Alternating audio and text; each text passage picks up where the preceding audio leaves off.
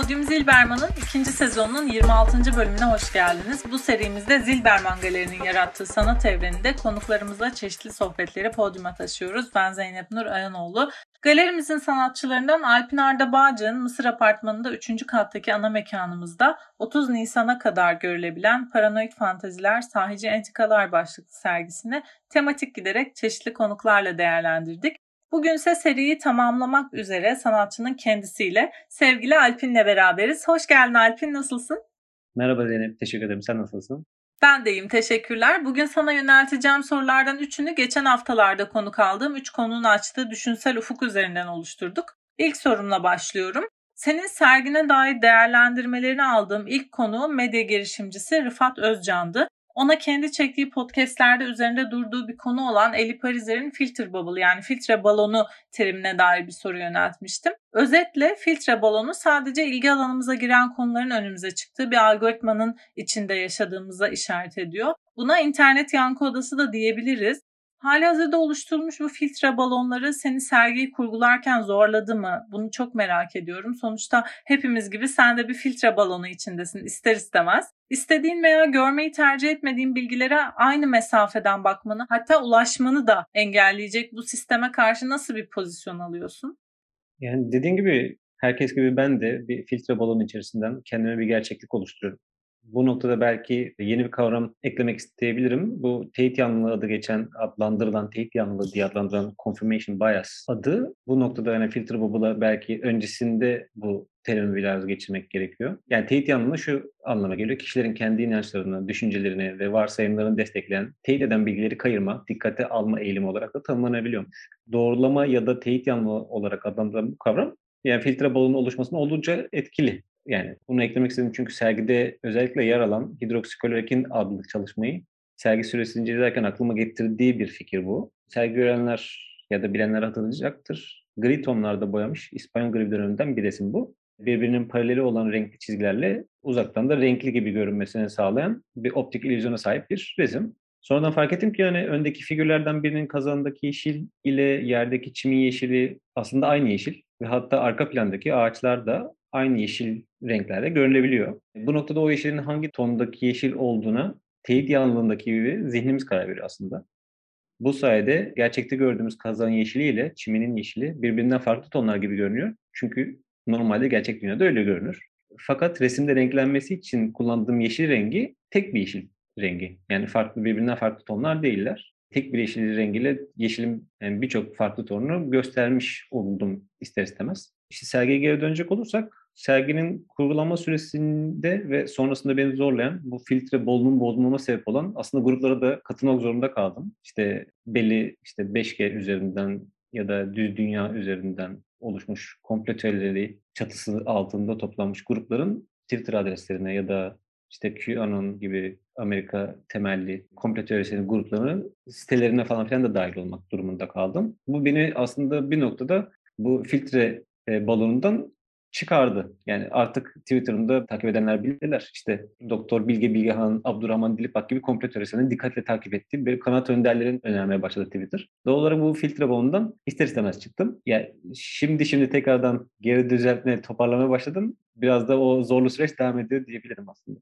Nükteden bir cevap oldu. Teşekkürler. Sergin hakkında ikinci olarak akademisyen Kerem Karaosmanoğlu ile söyleştik. İletişimden çıkan komple teorileri disiplinler arası bir giriş kitabının yazarı kendisi. Kerem Bey Jung'un arketiplerine kadar değindiği çok geniş bir yelpazede değerli bilgiler verdi ama sana Michael Barkun'dan aktardığı komplo teorilerinde görülen üç belirgin unsur üzerine bir soru yöneltmek istiyorum. Önce bu üç unsuru sayayım. Bir, hiçbir şey göründüğü gibi değildir. İki, hiçbir şey tesadüf değildir. Üç, her şey birbirine bağlıdır. Kerem Bey Barkun'un üçlüsüne dördüncü bir unsur eklediğini söyledi. Komplo teorileri dramatik bir şey söyleme ihtiyacını yani sansasyon yaratma ihtiyacını giderir niteliktedir dedi. Yani bu dördü iç içe geçtiği noktada komplo teorisi arıyoruz. Hem hakikat sonrasının hem komplo teorilerinin sansasyon yaratma sorununu sen nasıl değerlendirirsin? Sergide Kerem Bey'in bahsini geçirdiği bu olgular hangi çalışmalarda var? Aslında sergiyi temel olarak Kerem Bey'in bahsettiği bu üç unsur üzerinden değerlendirmek çok kolay. Aslında ben de bu yolla ilerleyerek serginin temelini oluşturdum. Kerem Bey'in bahsettiği komplocunun sansasyon yaratma ihtiyacını giderme çabası da yani o tespitse de o, katılıyorum. Yani hakikat sonrası dönemle birlikte birbirinden farklı hikayeler duyuyoruz hepimiz. Ve sadece kendi ihtiyacımız olan ve filtremizden geçecek olan hikayelere ihtiyacımız var. Daha önceki filtre bolunu cevabını verdiğim gibi içerisinde, yani bu filtre bolunun içerisinde yaşadığımız gerçeği sadece sanal dünyada karşılaştığımız bir gerçek değil. Yani bizlerin de gerçek dünyada uyguladığı görmezden gelme tipi bir filtre. Mesela hepimizin karşılaştığı birçok haber sitesi tarafından maruz bırakıldığımız manşetteki en önemli yeri haber sitesinin linkine tıkladığımızda gördüğümüz tipteki bir habercilik bizlerin hayatta kalma güdüsüne atılmış birer olta gibi. Biz bu hikaye sansasyonel olduğunu bulmamızdan kaynaklı değil, hayatlarımızın tehlikede olup olmadığını öğrenme güdümüzden geliyor. Yani Paranoid Fantaziler sadece Entrikalar sergisinde yer alan özellikle Favipiravir serisi birçok komplo teorisini barındıran COVID-19 çatısı altında birleştirilmiş bir seri. Yani Barkun'un bahsettiği üçlüde yer alan her sorgulama bu seride vücut buluyor diyebilirim. Keza Remdesivir serisindeki kökeni 90'lı yıllara dayanan chemtrail komplo teorisi COVID ile birlikte hastalığın gökyüzünde yapılan kimyasal spreyleme ile birlikte artırıldığına ya da hastalığı ağır geçirmemize sebep olan kimyasalın püskürtüldüğü iddiasına dayanıyor. Remdesivir yerleştirmesi de her şeyin birbiriyle bağlantı olduğu sanrısı Barkun 3 unsuruna dayanarak tasarlanmış bir seri. Bu sebepten kaynaklı hani çok zor, yani cevaplaması çok zor bir soru olmasından kaynaklı bir yandan Kerem Bey'in tespiti de çok yerinde. Özellikle pandeminin başında doktorların reçete ettiği ilaçların bir kısmının daha sonra hiçbir işe yaramadığını hatta bazılarının yıkıcı etki yarattığını işaret ettiği Remdesivir serisi var sergide ki şimdi de referans verdin. Serginin üzerine konuştuğumuz son konuğum olan sanat yazarı Hüseyin Gökçe bu seriye referansla şöyle bir şey söyledi. Bence çok vurucuydu. Sadece virüsten korunmak için değil, aynı zamanda aslında akıl sağlığımızı korumak için de bizim belirsiz bir alana ihtiyacımız var. Senin serginin de bu alanı sunduğuna işaret etti. Yani nitekim bilime güvenmekle komplo teorilerine inanmak arasında yazı tura atacak bir durumda değiliz ve çok daha detaylı düşünmemiz gerekiyor. Felsefede de çok işlenir böyle bir pozisyon. Hüseyin Bey'in de işaret ettiği müpemlik meselesi. Bu kavrama dair düşüncelerini merak ediyorum. Bir onu sormuş olayım. Bir de belirsizlik durumunda bir gerçeğe inanmanın psikolojik yararına dikkat çekiyorsun ya komplo teorileri deli saçmasıdır deyip geçmiyorsun yani. Akıl ve ruh sağlığını korumada sence belirsizliğin faydası ne? Hüseyin'in bahsettiği müpemlik meselesi benim de çalışmalarımda oldukça üzerine değindiğim konulardan bir tanesi. Hatta zevkle kullandığım tekniklerden bir tanesine denk geliyor diyebilirim. Yani dinleyici arasında ressam olmayanlar için dile getirmek gerekiyor belki. Dile getirirken de boyama tekniğinden bahsetmem gerekecek mecburen. Temel olarak aslında iki boyutlu bir düzlem üzerine boyama yani boyayla bir illüzyon yarattığım bir çalışma prensibine sahibim. Yani öyle bir ressamım. İki lekeyi yan yana getirip bir form oluşturuyorum. Bu lekelerin sayısı ve ilişkisi arttıkça açığa bir resim çıkıyor tuval üzerindeki lekeleri birer insanı benzetebiliriz bu noktada. Yani ve titizlikle yan yana koyduğun o e, birbirine dokunmayan bu lekeleri büyük bir fırça ile üzerinden geçecek şekilde bir jest uyguluyorum. Doğal olarak bu birbirine temas etmeyen boyalar fırça yüzünden birbirleriyle alakalı temas içerisine giriyorlar ve gereksiz bir ilişkiye dair oluyorlar. Her bir renk kendi başına birer temsili olan, karakter olan renkler aslında ve izleyici de bu renkler fikir, duygu, haz, nefret, yani verilen renkler, tonlar diyebilirim. Fırça ile üzerinden geçtiğinde her renk birbirine doğal olarak karışıyor. Bunun yarattığı görsel bir haz da var. Onun yanı sıra Hüseyin'in bahsettiği müpemlik meselesine de dokunan görsel bir etki yaratıyor. Göz o kadrajda ne olduğunu görüyor, tanıyor ama görüntü net değil. İzleyici de bu belli belirsiz olan bu görüntü kendi fikrine yakın olanı yorumluyor. Yani göz yine aynı şekilde netliği kendi bilincinde kalıyor. Yani zihnimiz de gözümüz gibi tanımlayabildiğine karşı çok daha rahat, çok daha konforlu yani. Bu noktada hep aklıma şey geliyor.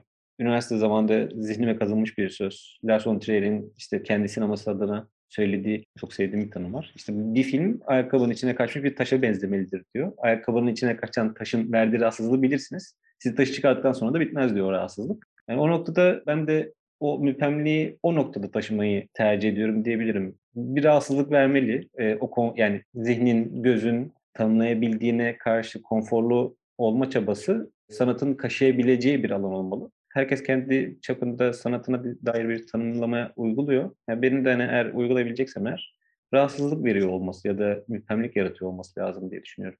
Ayakkabının içine kaçan taşın verdiği rahatsızlık gibi zor bir soru soracağım sana şimdi. Son olarak serginin arka planıyla ilgili konuşalım istiyorum. Uzun zamanlı bir araştırma ve oluşum süreci malum var. Sergi açıldıktan sonra aldığın geri dönüşler ve sana sorulan sorular açısından hangi yeni düşüncelerle karşılaştın? Bu süreç içinde senin açından aydınlatıcı olan kaynak veya yorumlardan bahseder misin? Evet yani bu sergi devam ediyor olduğu için geri dönüşlerimi tamamlayabilmiş değilim. Dolayısıyla yine sergiyi oluştururken en çok zorlandığım kısımlardan bir tanesi olan hala da Covid pandemisinin içerisindeyiz. Bu pandemi sürecini hala yaşıyoruz. Bu sürecin içerisinde bu süreçle alakalı bir sergi yapmak zaten en zor kısımlarından bir tanesiydi.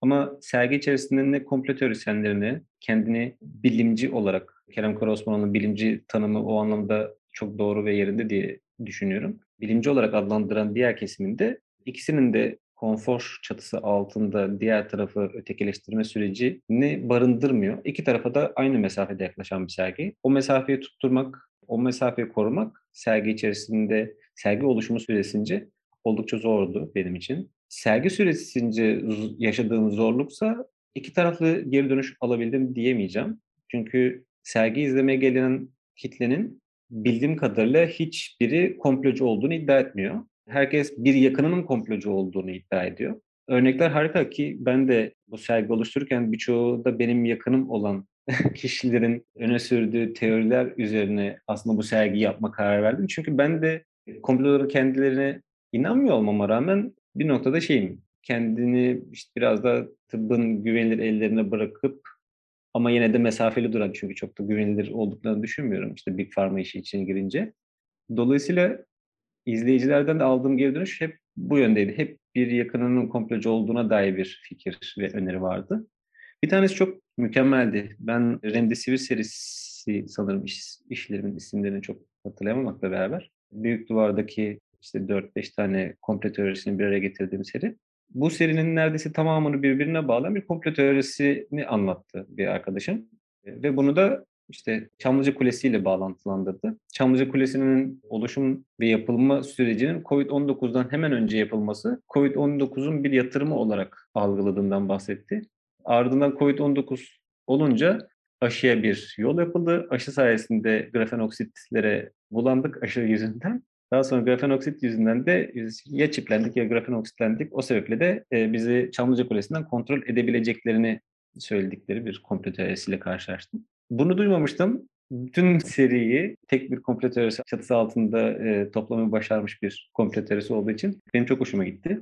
Onun dışında sergi oluştururken ele aldığım, yani üzerinde çalışmak durumunda kaldığım birçok kaynak var. Kerem Karaosmano'nun yazdığı kitap ve Kogito'daki makaleleri oldukça benim için aydınlatıcı oldu. Onları temel aldım diyebilirim birçok noktada. Onun dışında konun Guattari ile birlikte yazdığı işte Antidoidusu, yine Foucault'dan Delil'in tarihi kitapları serginin post kavramına çalışma sürecimde çok etkili olduğunu söyleyebilirim. Aynı zamanda komplo ve hakikat sonrası dönem için Cook'tanın 103 ve 104. 2021 yılında çıkardıkları bölümleri çok aydınlatıcı e, makaleler barındırıyor içerisinde. E, ve son olarak geldi Baudrillard'ın Kötülüğün Şeffaflığı kitabındaki koruma ve zehirlilik bölümü var. Orada AIDS ile alakalı tespitleri var. İşler üzerinden de günümüz COVID-19'unu e, belki biraz uzaktan izleyebildiğimiz, görebildiğimiz söylemleri var. Yani yine yapı bozulduğu üzerinden. Temel olarak böyle bir çerçeve çizebilirim sergi oluşum süresince ve sergi süresince aldığım geri dönüşleri. Teşekkür ederim Zeynep. Küçük Çamlıca Televizyon Radyo Kulesi ile ilgili bütüncül diyelim. Bütüncül bir komple teorisi güzelmiş bu anlattığın sahiden. Güzel sohbetin için teşekkür ediyorum Alpin. Ben teşekkür ederim Zeynep davetin için. Podyum Zilberman'ın sonuna geldik. Bir sonraki bölümde görüşmek üzere. Hoşçakalın.